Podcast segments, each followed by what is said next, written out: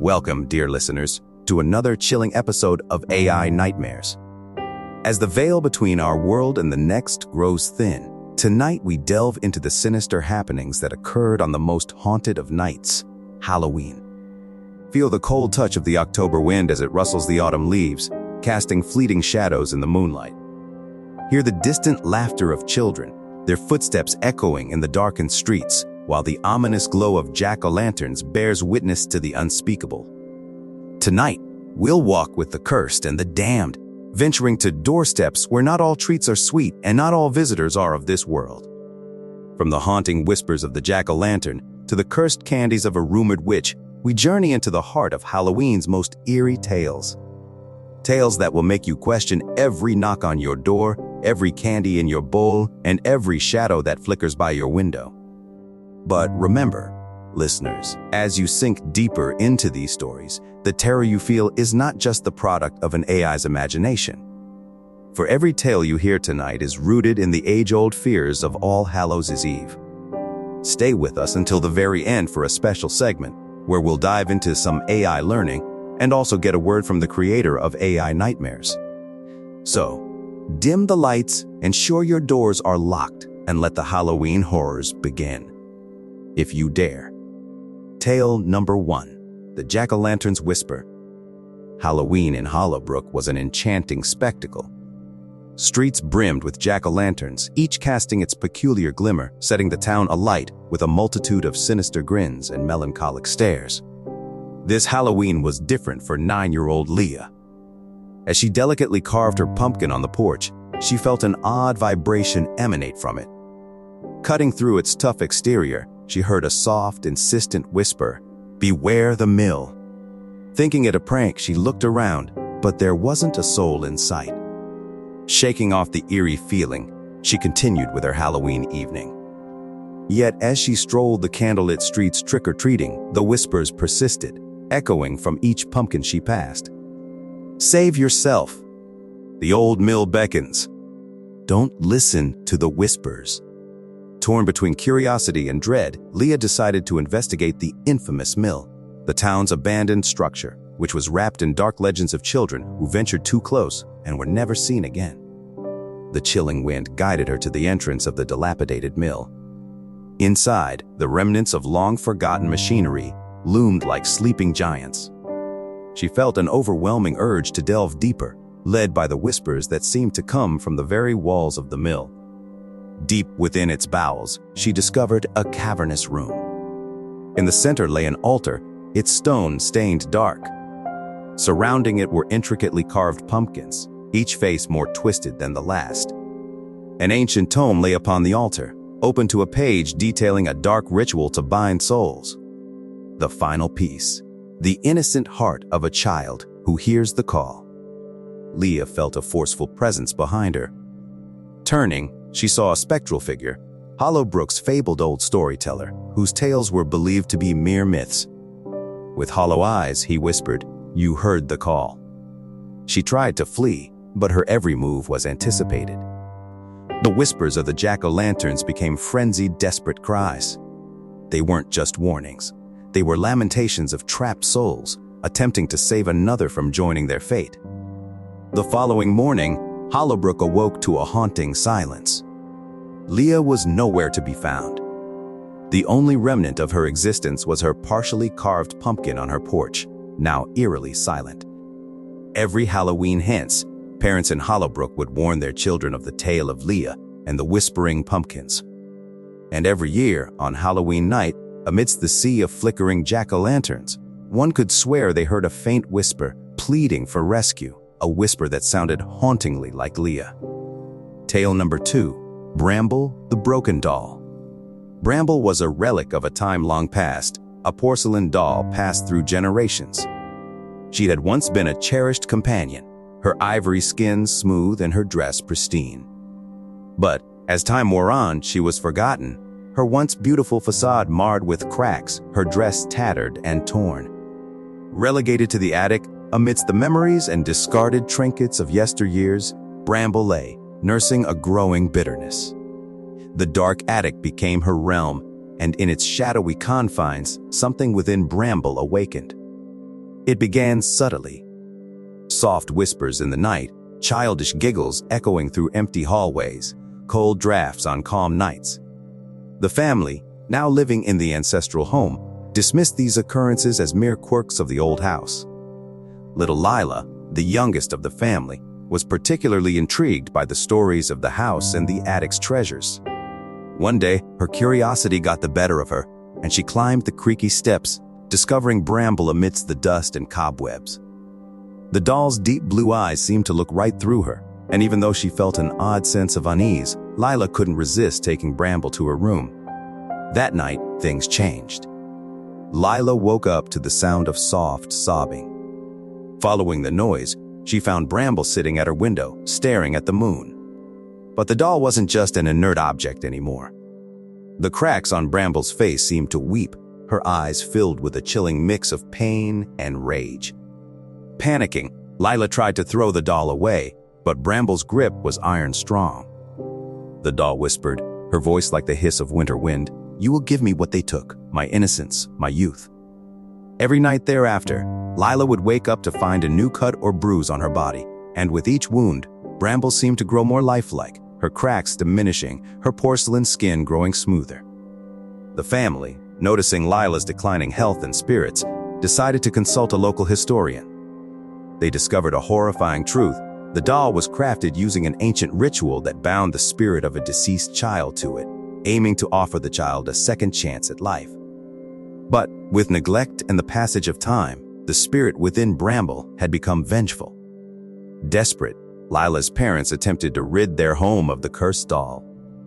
They tried burying it, burning it, even having a priest bless their home. But every time, Bramble would return, more furious than before.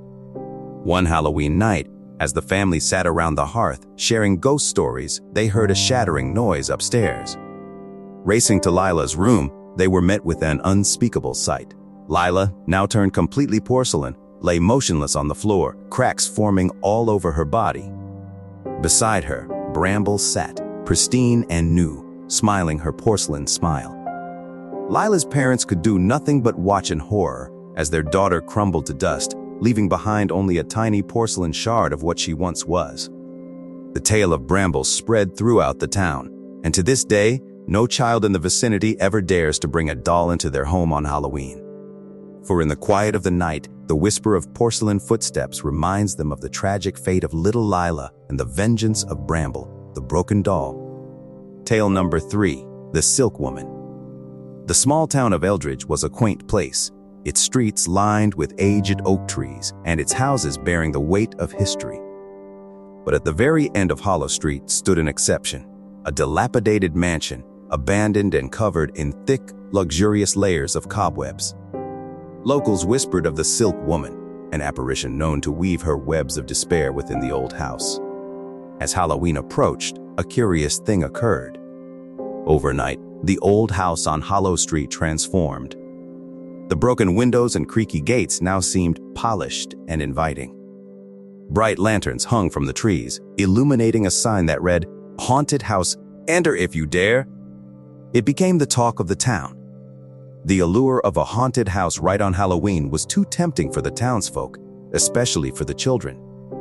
They flocked in groups, anticipating a night of playful scares and sugar-fueled excitement. Inside, the mansion was a marvel.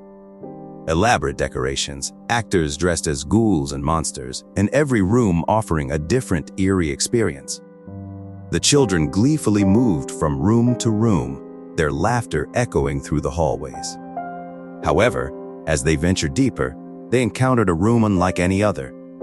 The walls of this particular room were draped in shimmering soft silk, mesmerizing in its beauty. The children were drawn to it, compelled to touch its delicate threads. But the moment they did, the silk adhered to them, wrapping around them in a suffocating embrace. Panic ensued as they tried to tear away from the web, but the more they resisted, the tighter it ensnared them. Hidden amongst the silken threads, the Silk Woman emerged. Her form was ethereal, her eyes dark voids of eternal despair. As she approached each child, the silk seemed to pulsate, drawing out their very essence. Their lively chatter and joyous laughter faded, replaced by chilling silence. One by one, the children were released from the silk's grasp, but they were irrevocably changed. Their eyes, once sparkling with mischief and delight, were now hollow, their expressions vacant. They stumbled out of the house, their souls drained, forever trapped in the silk woven by the vengeful spirit. The next day, Eldridge woke to a scene of horror. Hollow-eyed children wandered the streets, their laughter and joy extinguished. Parents wept, cradling their lost children, praying for a miracle that would never come. The haunted house on Hollow Street vanished as mysteriously as it appeared.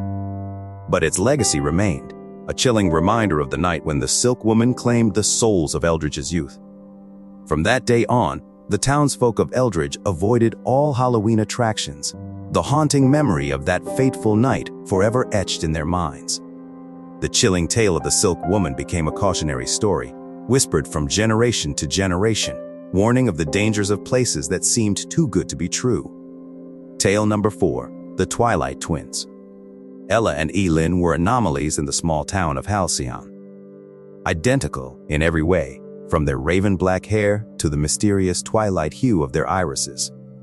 They were known, quite fittingly, as the Twilight Twins. While the twins looked similar to each other, it was their unique behavior that truly set them apart. They seldom spoke, but when they did, it was always together, their voices melding into a harmonious yet unsettling chant. More chillingly, their words often carried predictions of misfortunes, usually minor events like a storm coming or a pet going missing. As Halloween neared, whispers spread around Halcyon about the Twilight Twins' latest prophecy. "Beware the shadow's grip, 22 shall slip." They would murmur in unison whenever someone passed by them. At school, at the park, in the grocery store, the same chilling chorus. Many dismissed it as a Halloween prank. After all, the twins had always been peculiar, and their small predictions were often vague enough to be mere coincidences.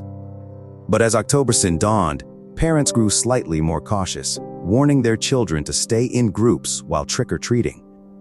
The festivities of the day carried on, with the town almost forgetting the twins' cryptic warning. Laughter, music, and the joyous screams of children filled the streets.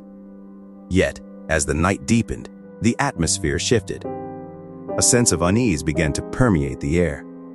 It began with a single frantic mother, her voice echoing in the town square, calling for her child who had disappeared.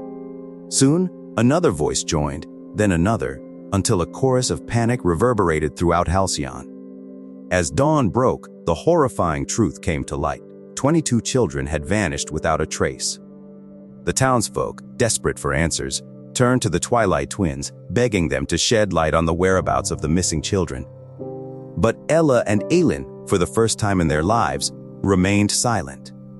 Their once expressive twilight eyes now appeared vacant, devoid of emotion or insight. Days turned into weeks, and the search for the missing children continued, with no clues to guide the devastated families. But the Twilight Twins never spoke another word. They became reclusive, shutting themselves away from the world, their mysterious gift, or curse, seemingly extinguished. The memory of that Halloween night haunted Halcyon for decades. The Twilight Twins' forewarning became legendary, a chilling tale whispered on cold nights. The fate of the missing children remained a mystery, their memories immortalized in the 22 empty chairs that sat at the town's memorial park.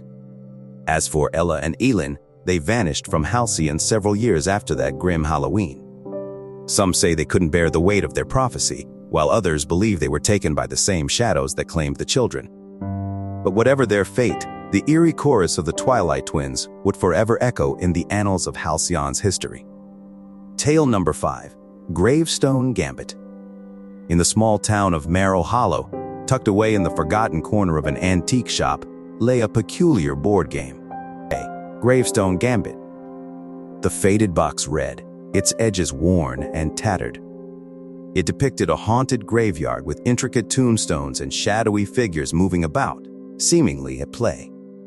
4 teens, on the lookout for something unique for their Halloween party, stumbled upon the game. Intrigued by its vintage allure and the promise of a haunting experience on the box, they purchased it without a second thought. That evening, as candles flickered and the wind howled outside, they sat down to play. The game had a simple premise: move from the cemetery's entrance to its heart, avoiding various supernatural obstacles along the way. Each player had a tombstone-shaped token that they'd move based on dice rolls. The board was beautifully detailed, with tiny graves, ghostly apparitions, and miniature mausoleums. However, the game's eeriest feature was the deck of fate cards. Each card carried a challenge, ranging from reciting an incantation to facing off against a ghostly opponent. Failure to complete a challenge meant moving backward. It was all fun and games until Adam drew a particular fate card, summoned the spirit of Marrow Hollow. Thinking it was just part of the game, he read the incantation aloud. The room grew cold. The candle flames turned blue, and a ghostly figure materialized on the board, moving on its own.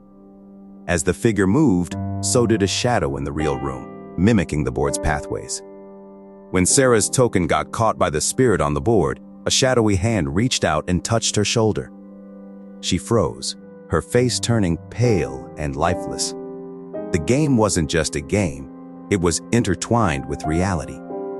Panicking, the remaining three tried to finish the game, hoping that reaching the end might reverse whatever dark magic they had unleashed. But with each roll of the dice, the spirit advanced, its presence in the room growing more potent and its touch deadlier.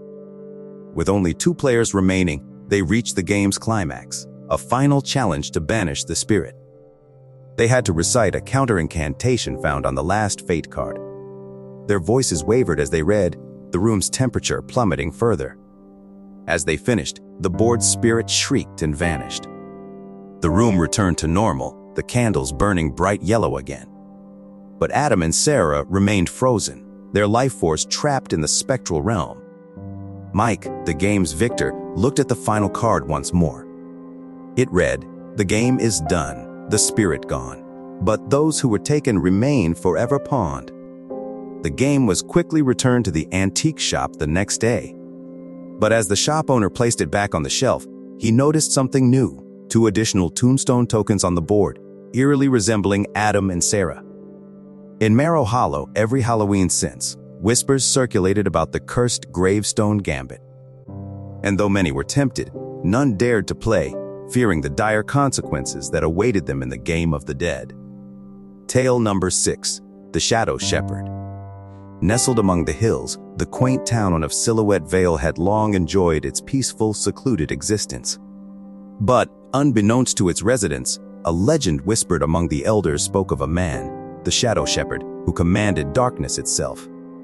Once a mortal man with a heart turned cold, he was cursed with an insatiable hunger for fear, manifesting the ability to bend and manipulate shadows. On the fateful Halloween night, as children donned their costumes and the streets came alive with laughter and lanterns, an unexpected storm gathered. Lightning streaked across the sky, and with a loud, crackling boom, it struck the town's power grid. Silhouette Vale was plunged into pitch darkness. As parents scrambled to find candles and torches, an eerie silence spread. Only the soft murmur of the wind and the distant rumble of thunder could be heard. But in that void of sound and light, something sinister was stirring.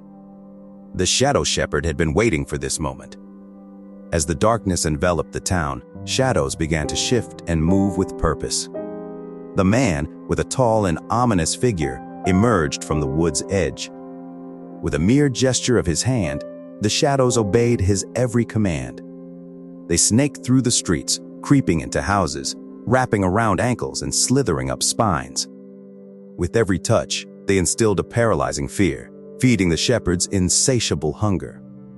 Horrified whispers spread as residents noticed the encroaching darkness behaving unnaturally.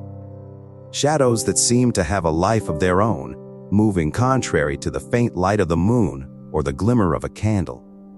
Children who had been out trick-or-treating were quickly ushered inside, their joyous laughter replaced by frightened sobs. In the heart of the town square, the shepherd reveled in his power, his figure surrounded by a swirling vortex of shadows. He could feel the town's fear, and it made him stronger, more potent. As the night wore on, A few brave souls attempted to confront him, trying to repel the shadows with torchlight. But every beam of light was quickly swallowed, the shadows proving too powerful, too overwhelming. The shepherd's laughter, cold and haunting, echoed through the streets. As dawn approached, the shepherd, having feasted well, knew he had to retreat. But he wouldn't leave without a parting gift. With a final, commanding gesture, he sent the shadows to every corner of the town, where they lay dormant, waiting. The sun rose, and Silhouette Vale was bathed in light once more. The power returned, and life seemingly went back to normal. Though the town's residents could not shake off the terror of that night. And the most unsettling part, the shadows in their homes seemed different, more pronounced, as if they had a life of their own. For who knows where the Shadow Shepherd lurks, waiting for his next feast, and challenging all to tread carefully, for shadows are not just mere absence of light. On Halloween night, they might just take flight. Tale number 7, The Grinning Man. In a small, isolated town named Greendale, nestled on the edge of a dense, forbidding forest, there was a legend. A chilling tale passed down through the ages, spoken of only in hushed voices, especially during the Halloween season.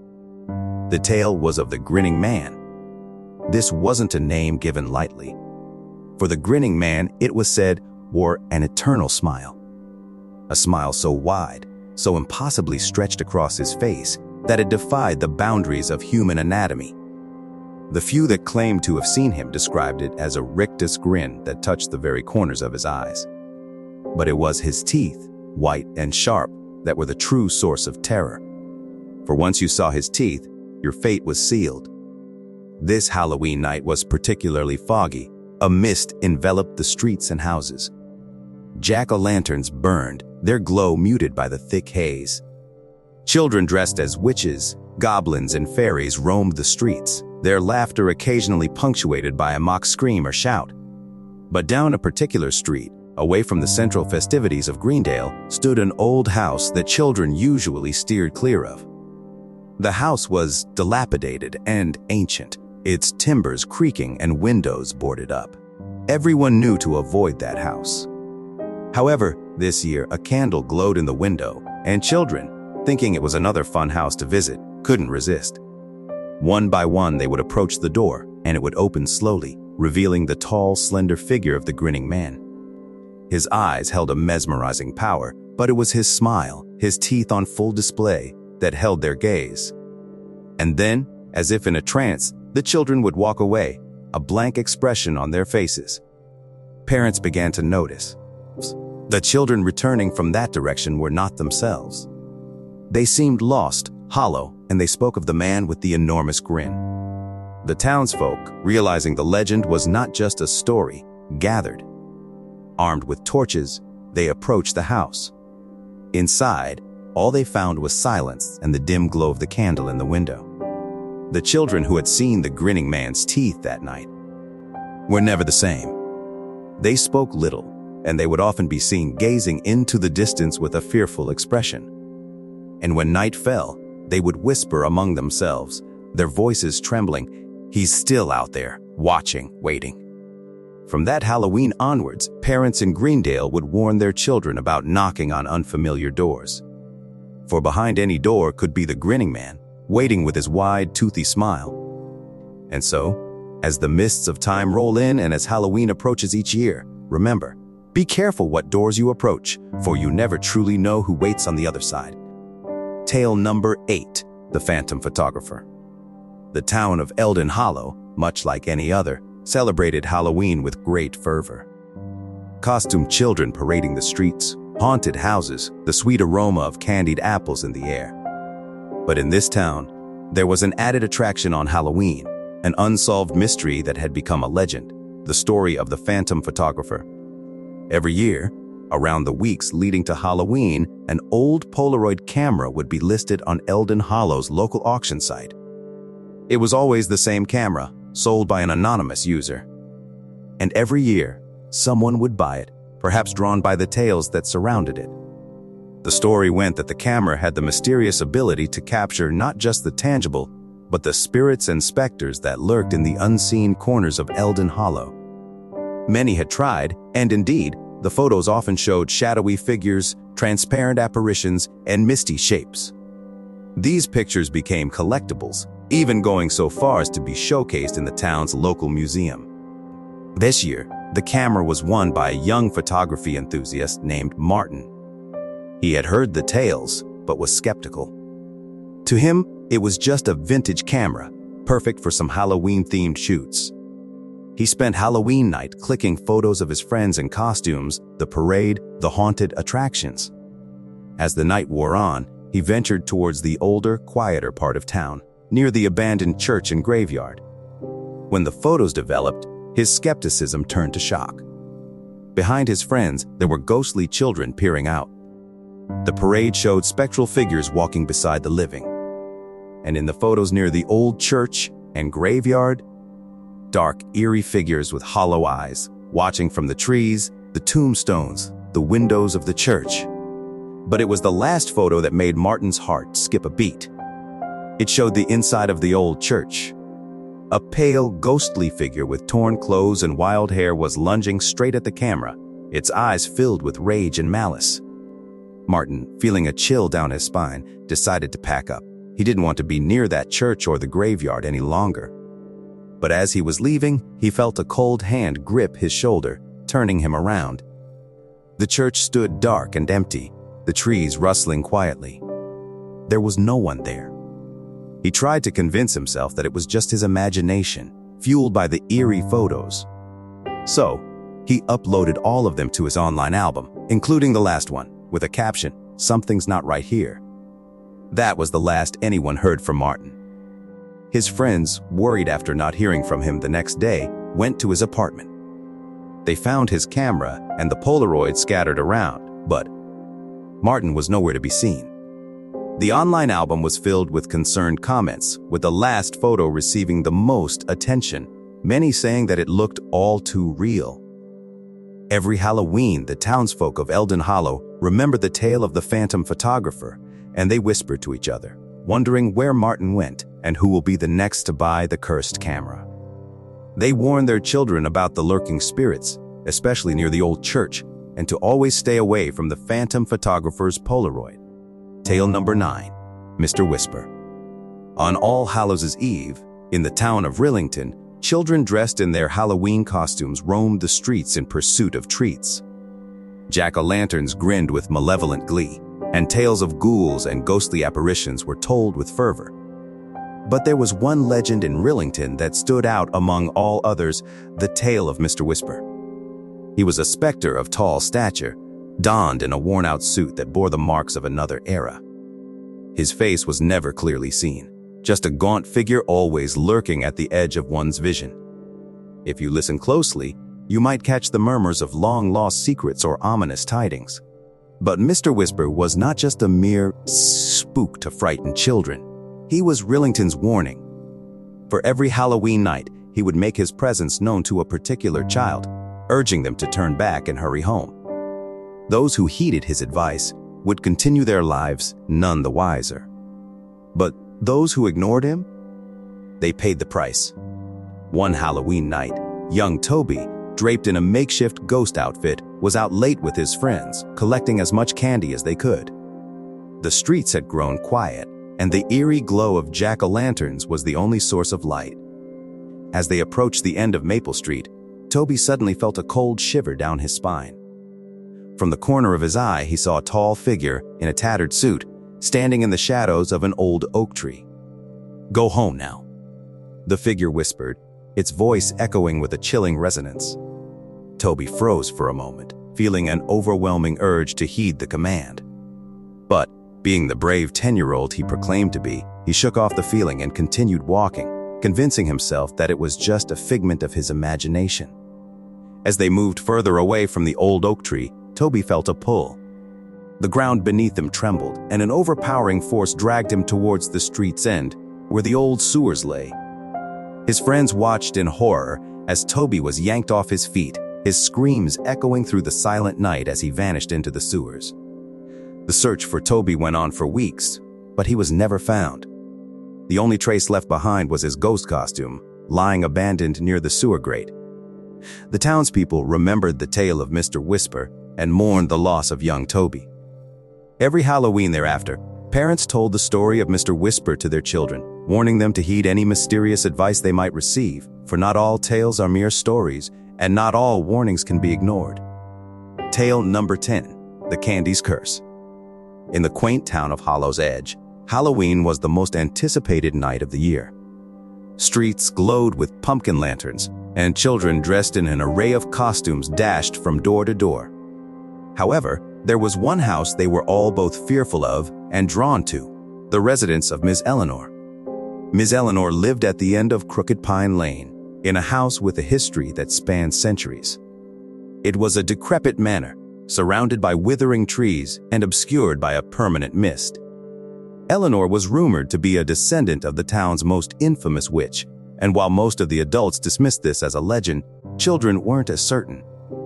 For every Halloween, Eleanor gave out the most exquisite candies, unlike any found in regular stores. They were shimmering, colorful treats wrapped in silvery foil. But with this candy came a curse. Every child who ate it would be granted a vision of their own end. Billy, a brave 12-year-old, once took a dare to consume the candy. Moments after it dissolved on his tongue, his eyes grew wide, pupils dilating in terror. He saw himself, decades older, losing control of his car on a rain-soaked night. The vision was so vivid, so detailed, that when he returned to the present, he was changed. The vibrant, cheerful boy was now quiet and distant, his laughter replaced by a haunted look.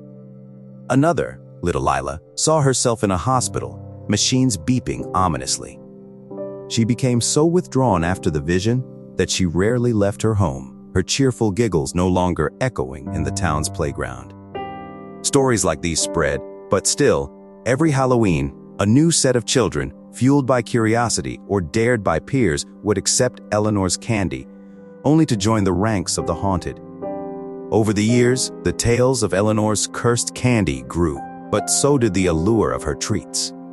Some said it was the thrill, the rite of passage, that kept the tradition alive among the town's youth. On one particularly eerie Halloween night, a group of teenagers, thinking they were old enough to handle whatever the candy showed, decided to partake. They laughed and joked as they unwrapped the candies, confident in their adolescent bravado. But as the visions hit, their laughter died. Their faces turned ashen, and one by one, they fell silent. They had seen their futures, the intricate webs of fate that led to their inevitable ends. Some cried, others screamed, and a few were rendered mute. As the night drew to a close and the moon hung low, the children of Hollow's Edge whispered among themselves, tales of cursed candies and the witchy woman who gave them out. Eleanor's house stood as a chilling reminder of the price of curiosity. And so, as the tale has been passed down from generation to generation, the elders of Hollow's Edge warn their kin every Halloween. Beware the candies that glitter and shine, for some truths are better left unknown. Be careful what treats you eat, lest you too are shown the unseen.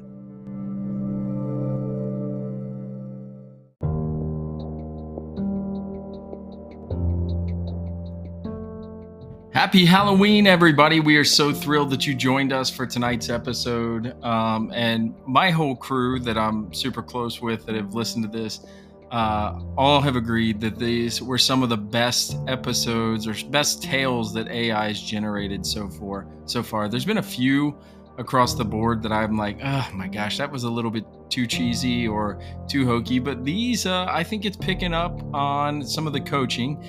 For those of you who use ChatGPT, I've been keeping the same chat in open every time we're doing any work with this so that it's consistently learning from feedback. And I keep urging it as well to remember my feedback.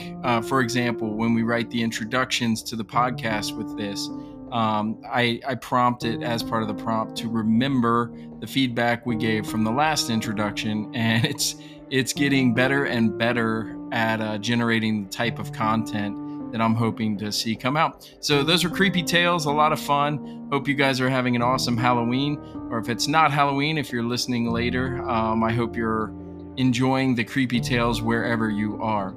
So our AI tidbit for today, really wanted to focus on AI image generation. If you guys go to our Facebook page, you'll see there's a lot of really terrifying images. And I've tried a lot of these image generators, starting with one of the earlier ones that was out, which is thispersonisnotreal.com, which is kind of hilarious. It's just an AI generated person. You have very limited control over what it does, but it's kind of a neat thing if you just want to play around to see what AI image generation is all about. That is one that you can see. The two that I've been most impressed with so far in the early phases have definitely been Adobe Firefly, especially their beta version is mind-blowing, and Midjourney. Both of those are tools that you can get into and play around with. There's a paywall if you plan on producing a large amount of content, but if you're already an Adobe subscriber, definitely go check out Adobe Firefly. I believe if you're a student, it gives you 25 free images a month or something like that. So kind of a cool thing to play around with and be able to incorporate into whatever your workflow is. One more, kind of a runner-up, I think, for image generation would be DALL-E and DALL-E 2. So this was... DALL-E was one of the first things that I saw that really made me think, wow, this is going to be transformative. And by this, I mean generative AI. So we're in the early phases still. Wanted to give you a few nuggets, though, and help give you some insight if you are trying to generate images, because my first, I don't even know how many times, I was finding that I was having a hard time getting the results that I wanted from it. And I think that even if you're really masterful with ChatGPT and you can get it to produce the types of content that you're wanting in ChatGPT, diving into image generation is a little bit different. So the learning that, some of this deep learning that these platforms have been doing, they are tagging images, millions and millions of them. And I think, listened to an AI expert, said something along the lines of there's over 100 trillion data points that some of these tools are learning from, which is sounds insane when you figure, you know, that's a significant number of data points compared to the number of human beings on Earth. But regardless, so if I'm looking at an image and I'm an AI platform that's trying to learn and understand and appreciate concepts, there's some keywords a lot of times associated with the types of images that are within, or the types of items that are within that image, right? So if I'm looking at the Mona Lisa, which hopefully most of you can picture, obviously colors are a factor, obviously facial features, it could recognize those, but it's going to have a tough time with words like terrifying. I've learned that the hard way because we're trying to do a lot of that, right? So be specific about what you're looking for. It does pretty well with sizes. So if you're trying to refer to something as a size, it does distinguish pretty well with that. But when you are describing or trying to generate content, be specific with colors, with the items that you would like to see in it, with the sizes of that. With the Adobe Firefly does an amazing job understanding what you mean when you say you want to add like a misty scene to that. So being as descriptive as you can be really helps. You know, if you just say something like create a picture of a scary clown, you'll probably get something. It's not gonna do great with scary, right? But if I add in some descriptors like long, frazzled hair, sharp, pointy teeth, a wide, ominous grin. So getting into the details of really what you're wanting it to see, these image generation tools do a lot better. If you haven't played with those, I encourage you to do that. It's a lot of fun, especially if you have kids. Kids are super creative and love to come up with funny things to try to imagine. It'd be a good way to play around with some of the new AI tools that are out. So that is our tidbit. Thanks again for joining us. We so appreciate having you around. Hope you're enjoying these episodes as much as we are enjoying making them. Happy Halloween.